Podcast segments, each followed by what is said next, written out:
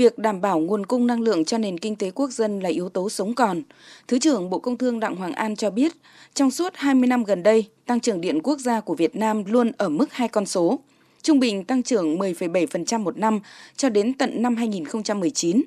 Để đáp ứng nhu cầu năng lượng, từ một quốc gia xuất khẩu dòng về năng lượng, Việt Nam đã chuyển sang phải nhập khẩu năng lượng sơ cấp từ năm 2015 và sắp tới sẽ phải nhập khẩu khí hóa lỏng cho phát điện. Cũng theo Thứ trưởng Bộ Công Thương Đặng Hoàng An, những căng thẳng địa chính trị thời gian gần đây đã đẩy giá năng lượng trên toàn cầu tăng cao và gây áp lực lạm phát rất lớn đến nhiều nền kinh tế. Nhiều quốc gia đã phải áp dụng các biện pháp tiết giảm trong tiêu dùng năng lượng. Trong khi đó, Việt Nam lại sử dụng chưa hiệu quả các nguồn năng lượng. Điều này đặt ra rất nhiều vấn đề cần phải giải quyết trong thời gian tới.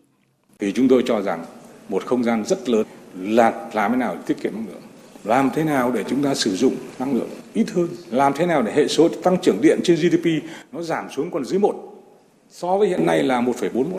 làm thế nào để cường độ sử dụng năng lượng của nền kinh tế nó giảm xuống nữa và sánh vai các nước đang phát triển?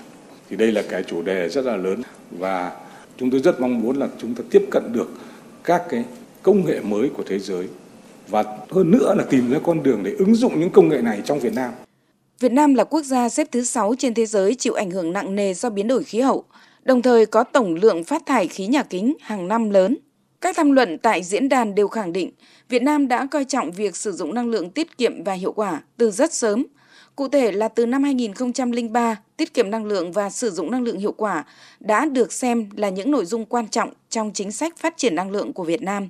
Nhiều nghị định, thông tư, quy chuẩn, tiêu chuẩn đã được ban hành – Luật sử dụng năng lượng tiết kiệm và hiệu quả cũng đã được ban hành từ năm 2010 và có hiệu lực từ đầu năm 2011.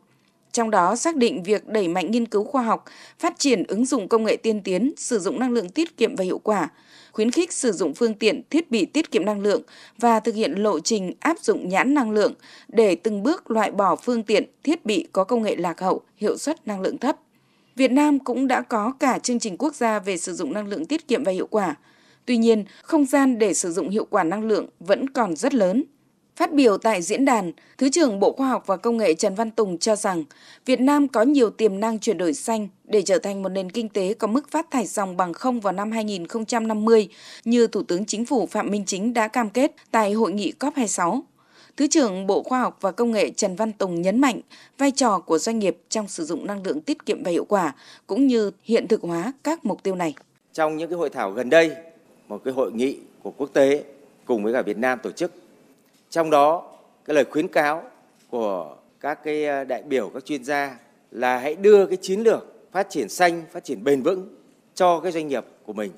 và các doanh nghiệp phải xây dựng cho mà được cái chiến lược đó. Tức là chúng ta phải sử dụng cái nguồn năng lượng làm sao có hiệu quả, tiết kiệm và đảm bảo được cái phát triển xanh, phát triển bền vững. Đây là một trong những điều mà chúng tôi rất mong muốn từ phía các doanh nghiệp hãy xây dựng, triển khai thực hiện bằng được cái chiến lược phát triển xanh, phát triển bền vững ở tại các doanh nghiệp, nhất là các tập đoàn và tổng công ty lớn.